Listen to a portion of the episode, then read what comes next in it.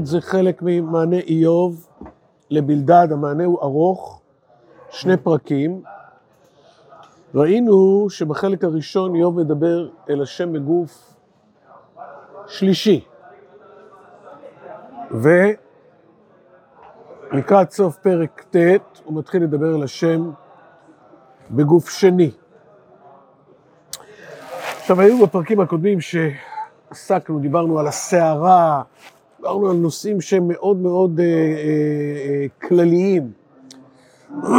פרק י' זה יותר יהיה ללמוד את הפסוקים, ללמוד את המענות, למרות שגם כאן יש אה, כמה היבטים מאוד אה, אה, משמעותיים, איך איוב מדבר אל השם. אז ראינו, כן, כן, בסדר גמור. ראינו שאיוב מתלונן על הימים הקצרים שלו, מלאי הסבל, כן, פסוק כ"ה, פרק ט', פסוק כ"ה, וימיי כלו מני רץ, ברחו לא ראו טובה, חלפו עם אוניות אבה, כנשר יטוס עלי אוכל. כל זה ראינו. אנחנו נמשיך מפסוק אה, כ"ז. איוב מתלונן שהשם מרשיע אותו גם אם הוא צדיק. אם אמרי, אם אומרי, אשכחה שיחי, אעזבה פניי ואבליגה. זאת אומרת, אתה יודע מה השם? אני מוכן לסלוח לך, כן? אשכחה שיחי, אעזבה פניי ואבליגה. יגורתי כל עצבותיי ידעתי, כי לא תנקני. זאת אומרת, גם אם אני אפילו הייתי הולך כביכול לפנים משורת הדין, הייתי סולח ומוחל, אני יודע שזה לא יעזור לי. אנוכי ארשע, למה זה הבל ייגע?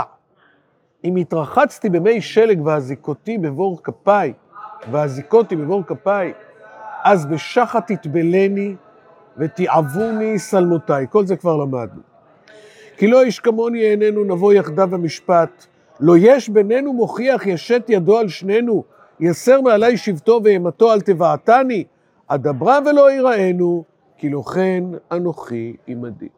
זאת אומרת, למשפט יש איזה שהם כללים מאוד מאוד בסיסיים, אפילו אלמנטריים. לא יש בינינו מוש... מוכיח ישת ידו על שנינו, צריך לבוא גורם שלישי, לא קרוב לראובן, לא קרוב לשמעון, ישמע את ראובן, ישמע את שמעון, ייתן לכל אחד לומר את מה שיש לו, ואז הוא יקבל החלטה, אבל כאן לא יש בינינו מוכיח, כאילו, לו היה בינינו מוכיח, אבל לא, לא יש בינינו מוכיח, אין מישהו שישית ידו על שנינו, אין מישהו שיכול להסיר מעליי שבטו ואימתו על תבעתני, בגלל שהקדוש ברוך הוא פה, הוא גם בעל הדין, והוא גם השופט. אדברה ולא יראינו, כי לא כן אנוכי עמדי. כדי שיהיה משפט, היה צריך להיות מצב שבו אדברה ולא יראינו. אבל אין מצב כזה. כי אני נמצא ביראה גדולה, אני נמצא בבעתה, אני נמצא באימה. יש מעליי שבט. אי אפשר לקיים את העניין של המשפט. אני אומר בסוגריים, העניין של המשפט יחזור מול בלדד גם במענות הקודמים, כי בלדד זה שאמר, דיבר על משפט צדק, ואיוב ממש מסתער עליו, והופך את כל המשפט ל... לאבסורדי. על מה אתה מדבר בלדד? איזה משפט? מי יהיה השופט? מי יהיו העדים? מי יהיה הגורם האובייקטיבי? מי יהיה צד שלישי שיוכל להגיד מי צודק, מי לא צודק? מי זה שיוכל לתת לי, איוב, את האפשרות לדבר מול השם בצורה שאין איתה אימה, שאין איתה בעתה, שאין איתה יראה עצומה שמשתקת אותו. ופה בעצם אנחנו מגיעים לפרק י', עד כמה שזכור לי, אני חושב, עד פה בערך הגענו בפעם שעברה. אני רק אתן את הכותרת לפסוקים הראשונים. איוב מואס בחייו, לא בפעם הראשונה, וכאן הוא פונה להשם. עכשיו, הפנייה הזאת להשם היא מאוד מאוד חשובה. אמרנו שקודם הוא דיבר עליו בגוף שלישי, מרוחק. עכשיו הוא פונה אליו בגוף שני.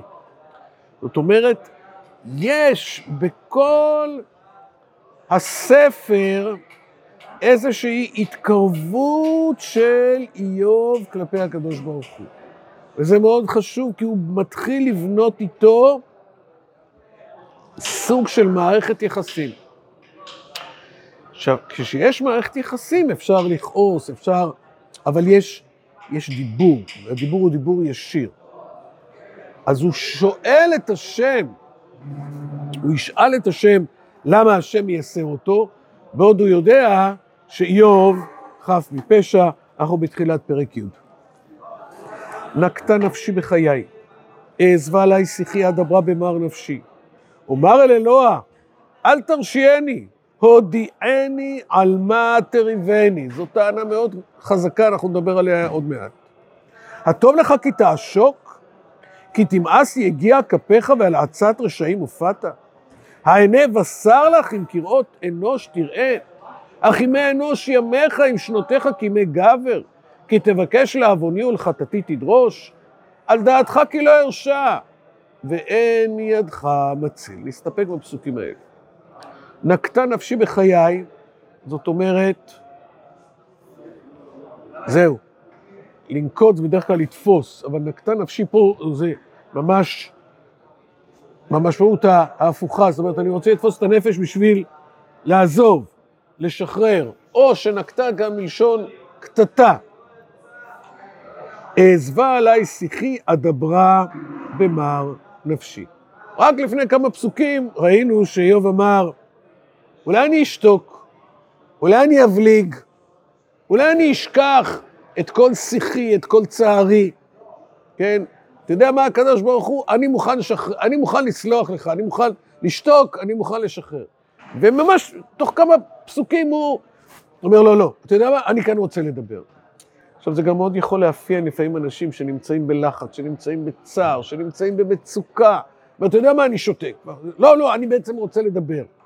המעברים הם מאוד מאוד חדים, כיוון שאדם נמצא בסערת נפש, אז הוא יכול לקבל איזושהי החלטה, ומיד לסובב אותה בדיוק לכיוון ההפוך. אנחנו מכירים את המצבים האלה, גם מאנשים אחרים, לפעמים אולי גם מעצמנו, כיוון שהמצוקה היא כל כך גדולה ואנחנו מחפשים, אז לפעמים הפניות הן מאוד דרמטיות, כן? אומר אל אלוה, אל תרשיעני, הודיעני על מה תריבני. ריבונו של עולם, אתה יכול להגיד לי על מה? יש ספר מאוד מפורסם של פרנץ קפקא, שהיה יהודי, שנקרא המשפט. יצירה מאוד מאוד אה, מפורסמת, שהדמות הראשית נשפטת על איזה מערכת משפטית בעלת סמכויות אה, בלתי מוגבלות, בלתי מוגדרות, והוא לא יודע על מה. ומביאים אותו, ומכניסים אותו, ומוציאים אותו, ו... וכולם, יש שם איזה משהו שהוא עשה, והוא... הוא לא יודע על מה. היום, בעקבות הספר הזה, יש כבר מונחים כאלה, זה נקרא מציאות קפקאית. בגלל שהסופר היה קפקא, זו מציאות קפקאית ש... תגידו, מישהו מוכן להגיד לי על מה, על מה, מה, מה קרה שמענישים אותי? ואיוב באמת אומר, הודיעני על מה תרבני. אפשר בבקשה לדעת על מה זה. אני אפילו לא יכול להתגונן. אני לא יכול להתגונן כי אין כתב תביעה. אף אחד לא אומר לי על מה.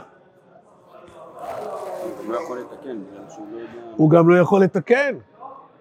עכשיו, המערכת המשפטית הזאת, שיש לה סמכויות אינסופיות, אבל הדברים לא מוגדרים.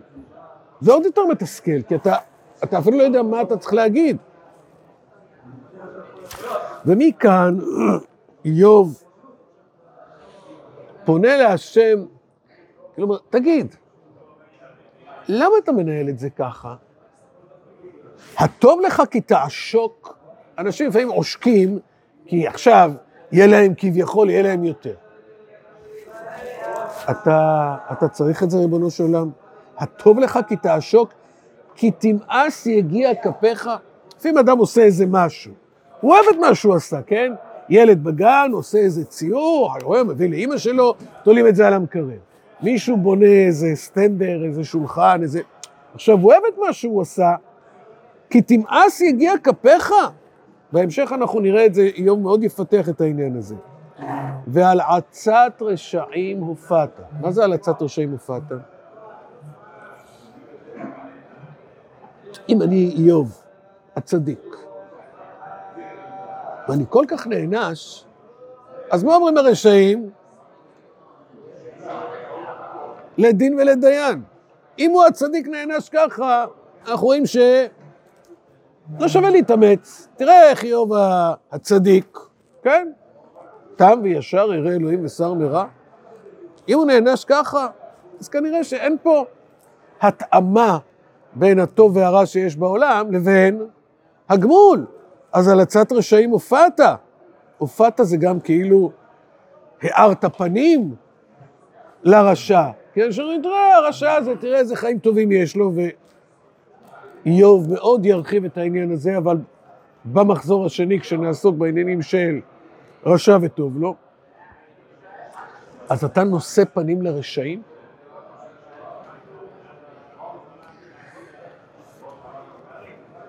סוגריים עכשיו, אם אנחנו רוצים לשפוט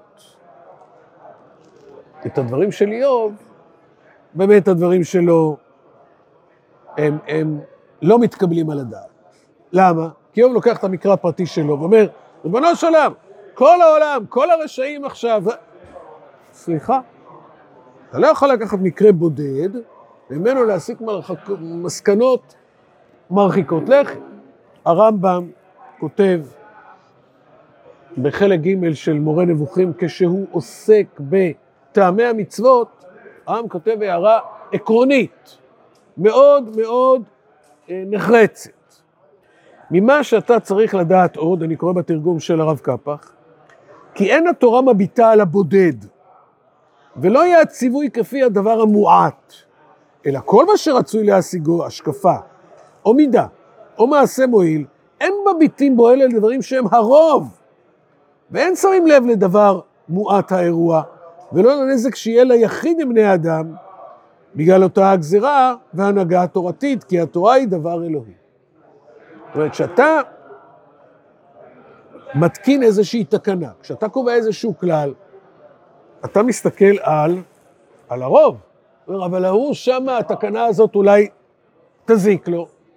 בסדר, אבל אני לא יכול אה, לעשות לפי הבודד. כן, בסוגריים, אני לא יכול... אה, אה, לא... נכון, אבל כשאתה מתקן תקנה כללית, אתה מוכרח להסתכל על הרוב. אני, אני אקח לדוגמה את הסיפור של אה, גלעד שליט, כן? מוכרחים לשחרר את החייל הזה. אה, אבל זה יגרום נזק שיהרגו מזה עשרות, מאות, אולי אלפים. לא, לא, לא. צריך עכשיו לשחרר את החייל הזה. עכשיו, זה אנחנו אומרים לא רק עכשיו, אחרי המלחמה שאנחנו נמצאים בה. זה נאמר גם בזמנו, בזמן אמת. אבל הייתה השקפה, לא, לא, לא, אנחנו עכשיו, אותו צריך לשחרר, וזהו. הרמב"ם כותב שזה לא יכול להיות ככה. יש רמזור באור אדום. אבל יהיה מישהו שהוא צריך לנסוע באור אדום כי הוא לוקח חולה מסוכן והאור האדום יעכב אותו, אז עכשיו כולם ייסעו באור אדום? לא, זה לא עובד ככה. צריך שיהיה סדר, והסדר הוא סדר כללי. יש חריגים, יכול להיות שחריגים ישלמו על זה איזשהו מחיר.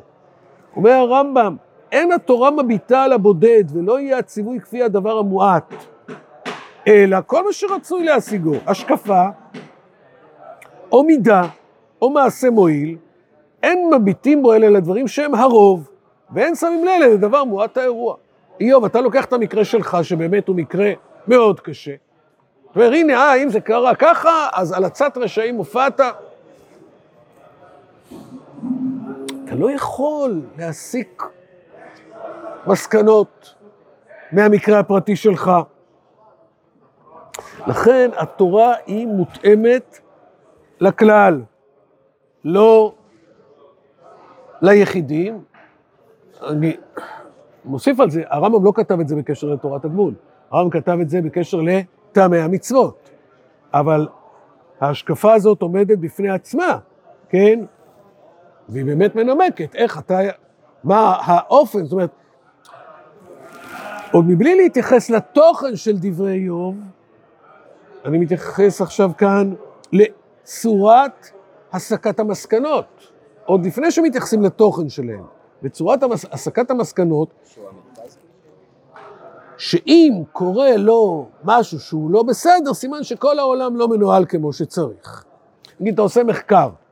אתה לוקח מחקר, אתה לוקח חמישה אנשים ועושה עליהם מחקר. סליחה, ככה לא עושים מחקר. תיקח 500 אנשים, תיקח 5,000 אנשים. אוקיי, עכשיו אתה עושה מחקר. ככל שהמחקר שלך יהיה יותר רחב, אז המסקנות שלו הן יותר רציניות. ואתה לוקח רק אה, ג'ינג'ים, אני יודע מה, לא, אולי המחקר הוא על ג'ינג'ים, לא חשוב. אם אתה לוקח קבוצה שהיא מאוד uh, אותו דבר, והיא לא מגוונת, אז המחקר שלך הוא פחות רציני. זאת אומרת, ככל שהדברים הם יותר כלליים, אוקיי, אז עכשיו אני יכול להתייחס אליהם בצורה יותר רצינית. ואיוב ממשיך בשאלות הרטוריות שלו לריבונו של עולם. העיני בשר לך אם כראות אנוש תראה? אנשים לפעמים יש להם עיני בשר, זה מה שהם רואים. אבל אתה לא שמה. אך ימי אנוש ימיך, אם שנותיך כימי גבר. החיים של בני אדם הם בדרך כלל קצרים, קצרים במשמעות כמה אתה יכול ללמוד, כמה אתה יכול לדעת, כמה אתה יכול לראות, אבל לך אין את המגבלה הזאת. כי תבקש לעווני ולחטאתי תדרוש. אז למה אתה מחפש אותי? מחפש אותי כאילו בכוח. עכשיו, אם מישהו ילך אחרי השני, נגיד מישהו בעל סמכות, נגיד יש ניידת מאחוריך, והיא נוסעת אחריך כל הזמן. נו, מה, היא לא תתפוס אותך שעשית עבירת תנועה? לא, לא, לא אותתת, או לא שמרת מרחק, או לא יודע, זה, זה לא יהיה שאלה אם. הוא ימצא, כן? זה בגלל שהוא יושב עליו. לפעמים יש איזה מפקד הצבא, הוא רוצה עכשיו להעניש איזה חייל, אז הוא עכשיו כל הזמן יבדוק אותו. בסוף שהוא ודאי שהוא ימצא.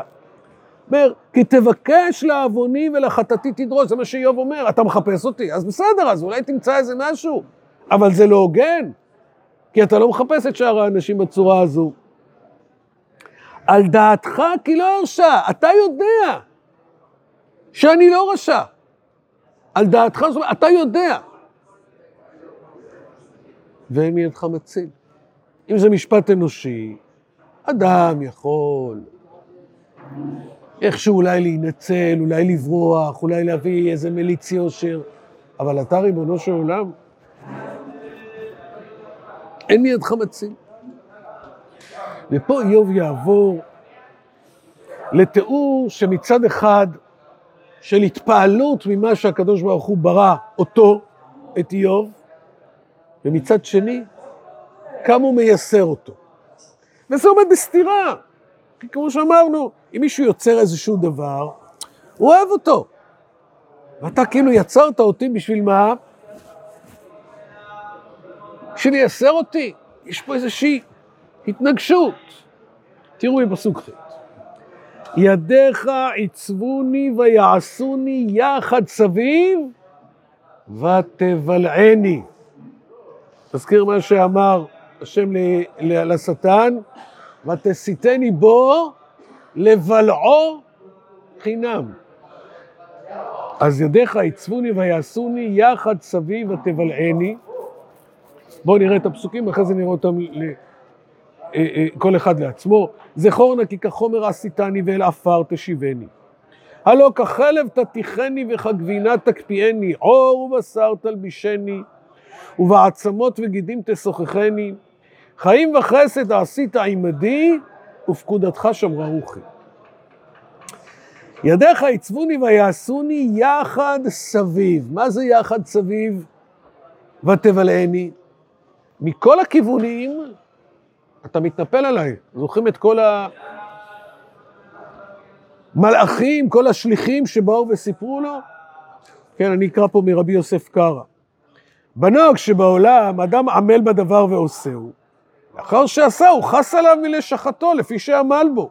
אבל אתה, אף על פי שידיך עיצבוני ויעשוני, יחד סביב התבל, סליחה, ותבל עיני. זה בא מכאן ומגיד, הבקר הוא יחורשות, התיפול שלו ותיקחל. וזה בא מכאן ומגיד, כסדים שמו שלושה ראשים ויפשטו על הגמלים. וזה בא ומגיד, אש אלוהים נפלה מן השמיים ותבער בצאן. וזה בא ומגיד, הנה רוח גדולה באה מעבר המדבר ויגע בארבע פינות הבית.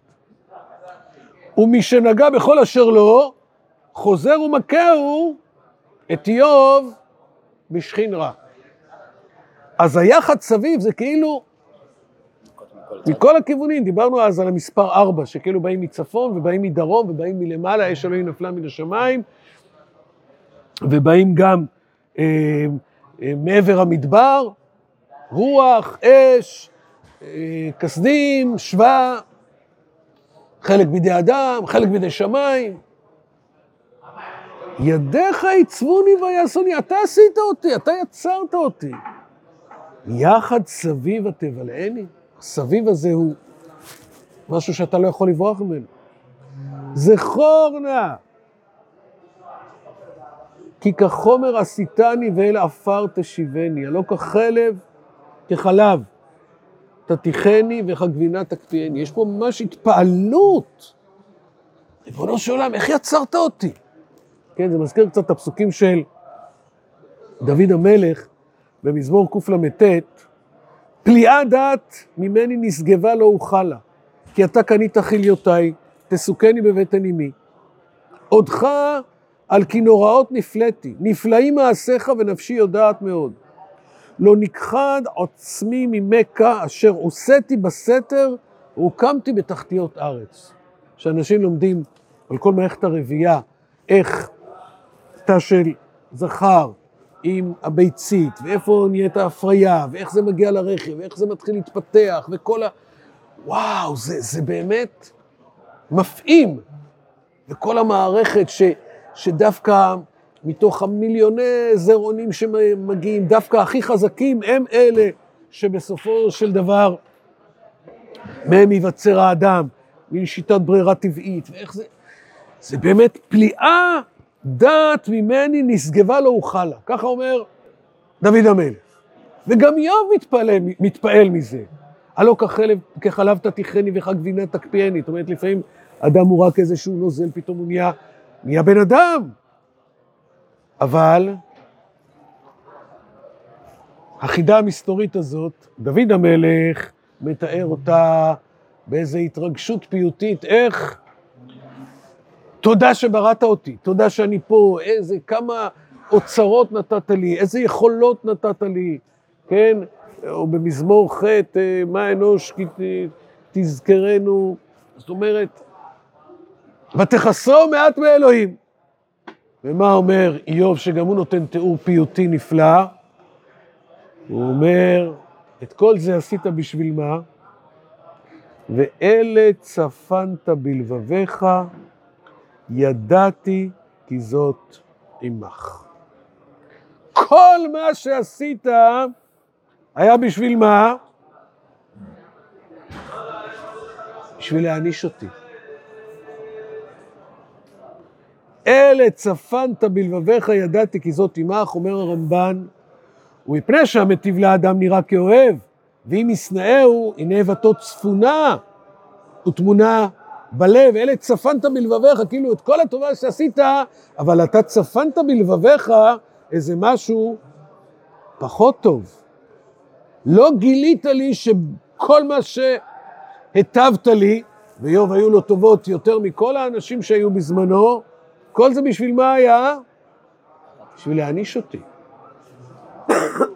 זאת אומרת, זה כאילו, אתה מרים איזה מישהו למעלה, למעלה, למעלה, רק בשביל שתוכל אחר כך מה? להפיל אותו, לרסק אותו. אם אתה מפיל אותו מגובה קטן, אוקיי, הנפילה לא תהיה כך גדולה, אבל אתה הרמת אותי לאיזשהו מקום עצום. אלה צפנת בלבביך, אה, ריבונו שלמה, פתאום אני מגלה שהיה צפון משהו מוסתר, סודי, שבעצם היה נגדי. וואו, זה טענה מזעזעת. טענה מזעזעת שכל הטובות שעשית לי יהיו רק בשביל שהרע שתוכל לעשות לי אחר כך יהיה עוד יותר גדול. אם חטאתי, ושמרתני, ומעווני לא תנקני. זאת אומרת, אנחנו יודעים שאדם אין צדיק בארץ אשר יעשה טוב ולא יחטא. טוב, אז, אז, אז הכל הולך עכשיו לאבדון. לא. יש תשובה. דרך תשובה הורית. כן, וכמו שכותב הרמב"ם בהלכות תשובה, אל ידמה אדם בעל תשובה שהוא מורחק ממעלת הצדיקים, מפני העוונות והחטאות שעשה. אין הדבר כן, אלא אהוב ונחמד הוא לפני הבורא כאילו לא חטא מעולם. ולא עוד אלה ששכרו הרבה, שרת טעם טעם החטא ופירוש ממנו, מקום שבעלי תשובה עומדים, צדיקים גמורים לא יכולים לעבוד. אומר איוב לו, אם חטאני, חטאתי, ושמרתני. אתה, אתה, אתה לא מאפשר לי. מעווני לא תנקני. זאת אומרת, כל הציווי ושבת עד השם אלוהיך, ואתה תשוב ושמעת בקול השם, והותירך השם אלוהיך לטובה, כל הדברים האלה לא קיימים אצלי. אתה לא מאפשר לי? אומר, לא, אבל חטאת פעם, רגע, אבל אתה יודע שאני... זאת אומרת, איוב, הוא קיים את מה שאמר רבי אליעזר, בגמרא מסכת שבת, רבי אליעזר אומר, שוב יום אחד לפני מיתתך. אז תלמידיו שאלו אותו, אחרי אדם יודע באיזה יום ימות? אמר להם כל שכן, ישוב היום, שמא ימות למחר. כמו שאמר קהלת, בכל עת יהיו בגדיך לבנים, אתה לא יודע מתי יקראו לך, אז כל יום תעשה תשובה. ואיוב כל שבוע הקריב קורבנות על מה? על איזה נדנוד, אולי חטאו בניו. אז, אז אני כן מנסה להחזיק את הדרך של התשובה, אבל, אבל אתה רואה שזה לא עובד. אז מה נגיד? טוב, אין ברירה. אם אני לא יכול להיות בעל תשובה, אז אני אהיה צדיק גמור. גם זה לא יעזור. ייקוב הדין את ההר. אם רשעתי, עללי לי. וצדקתי, לא אשא ראשי. זאת אומרת, גם אני ארשע, גם אני אצדק, זה לא משנה בכלל. שבע קלון וראה עוני, ויגאה על תצודני, ותשוב תתפלא בי. כאילו אני איזה אריה. מי שתופס את האריה, אז הוא כאילו... הנה, אני תפסתי את האריה. ותשוב תתפלא בי. מה זה המילה תתפלא? פלא? לשון פלא, אבל איזה פלא? הפליא בו את מכותיו. כאילו, אני, אני אעשה לך איזה מכות שזה יהיה איזשהו פלא, משהו יצירתי. ריבונו של עולם, בזה אתה מביע את פלאי יצירת, היצירתיות שלך, ואיך שאתה מכיר אותי? מה, אני איזה אריה שאתה אומר, הנה, תפסתי את... תפסתי את איוב? תחדש עדיך נגדי, וטרב כעסך עמדי, חליפות וצבא עמי. תחדש עדיך נגדי, זה איסורים. איסורים כאלה, איסורים כאלה, כמו יד העדים תהיה בו בראשונה לאמיתו. אז באים שבא, באים כסדים, באה רוח, באה אש, בשכין. וטרב כעסך עמדי חליפות וצבא עמי. זאת אומרת, הקדוש ברוך הוא כאילו מחליף כל פעם את האיסורים שיש על איוב, רק בשביל להצר לו, להציק לו בצורה מופלאה, כן? בצורה ש... ואמרו כל הגויים, על מי יעשה השם ככה לארץ הזאת? מכור יהיה האף הגדול הזה. כן, מרק טוויין היה בארץ ישראל לפני 200 שנה או יותר, אז הוא אומר, הארץ הזאת היא, היא, היא, היא ארץ מקוללת, אין בה כלום, את ממש, כאילו אתה רואה את חרון אף השם בארץ הזו, כן? אמרו כל הגויים, מכור יהיה האף הגדול הזה. ולכן הוא מסיים בייאוש נורא. זה פסוקי הסיום של ספר, של פרק י', שהוא אומר, יותר טוב שלא הייתי נברא בכלל. למה מרחם הוצאתני, אגבה ועין לא תראני, כאשר לא הייתי אהיה, מבטן לקבר ובל. הלא מעט ימיי, וחדל ושיט ממני ואבליג המעט, בטרם אלך ולא אשוב אל ארץ חושך וצלמוות. תשחרר אותי, תן לי למות, יותר טוב היה שאני לא אמות, כי, שאני לא אחיה. כי אם אלה האיסורים, אם אלה החיים, אז המפלט הוא רק המוות. הלא מעט ימיי, נשאר לי מעט, שחרר אותי. בדרך כלל אדם מבקש שישחררו אותו כדי שהוא יחיה, כאן אומר, תשחרר אותי כדי שאני אוכל סוף סוף למות. בטרם אלך ולא אשוב אל ארץ חושך וצלמוות, והפסוק החותם, ארץ אפתה כמו אופל, צלמוות ולא סדרים, ותופע כמו אופל. תראו כמה תיאורים יש פה. אופל, יש פה, יש פה פעמיים אופל, צלמוות, לא סדרים. זאת אומרת, אם אנחנו רואים שהקדוש ברוך הוא ברא את העולם, וירא אלוהים כי טוב, וירא את האור כי טוב, יש סדר בבלגן, כן, ברכי נפשי את השם, הזכרנו כבר את המזמור הזה, שמה רבו מעשיך השם, כולם בחוכמה עשית. כאוס, יש חושך, יש אופל. כמו שיש אצלי אופל, כל העולם אין בו סדרים. ארץ! דיברנו קודם שהוא מסיק מהמקרה שלו על מה קורה בכלל. ארץ אפתה כמו אופל, צלמוות ולא סדרים ותופעה כמו אופל. זאת האכזבה הגדולה, זה הייאוש הגדול שבו בוחר איוב לסיים את המענה הזה. אז בעצם מה שראינו בפרק הזה, זה קודם כל שהוא מדבר עם השם בגוף שני, הוא מנגיד. מה? קודם הוא דיבר עליו בגוף שלישי. עכשיו הוא מתחיל לדבר עליו בגוף שני. בסדר? אבל הוא מתאר את הייסורים הקשים שלו, הוא מתאר את חוסר הצדק, הוא מתאר את המשפט הבלתי אפשרי שנעשה לו, ובסופו של דבר הוא, הוא מסיים בייאוש גדול, וכל זה צופר, שאנחנו נראה בפרק הבא, בפרק הבא יצטרך להתייחס גם לעניינים האלה. עד כאן חברים.